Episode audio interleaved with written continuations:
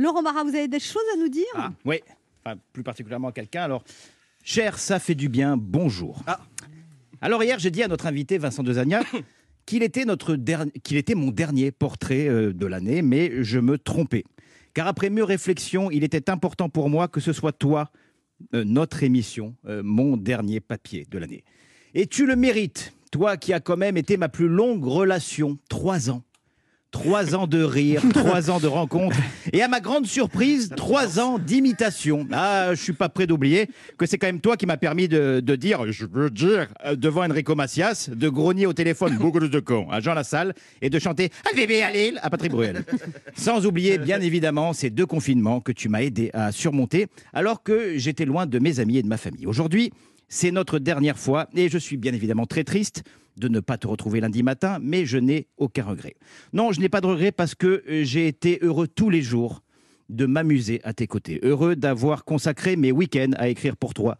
Sans regret parce que j'ai profité de toi à chaque minute, à chaque seconde de ces trois dernières années, en pensant qu'à tout moment, l'aventure pouvait s'arrêter pour moi. Oui, parce que on va pas se mentir, le coup de foudre n'a pas été immédiat Non, on va entre toi et moi. En effet, dans ce studio, personne n'a oublié cet encouragement lancé par Anne Romanoff une minute avant ma deuxième chronique. Euh, Laurent, ne t'inquiète pas, si ta chronique est nulle, on mettra un canular à la place. Elle a vraiment dit. Elle a vraiment ce qui dit. s'est passé Ah oui, oui, oui, oui, oui, oui. C'était pas la deuxième, hein, ça faisait six mois que t'étais là.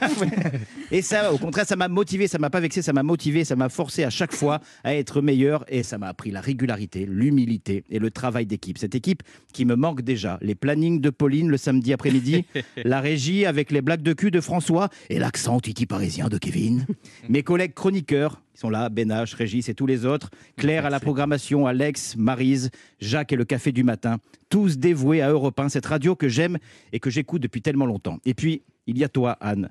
Toi, la seule personne qui, dans cette jungle du show business parisien, m'a tendu la main et a eu confiance en moi.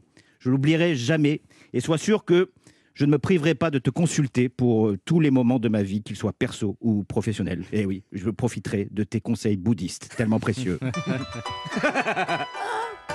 Parfois, la vie impose des changements. Et il est bon de recommencer même si tu es d'humeur bouboune. Là où le grand livre du destin t'impose un nouveau départ, vas-y. Demain matin sera un jour très triste, après-demain aussi, et que dire de, des semaines à venir.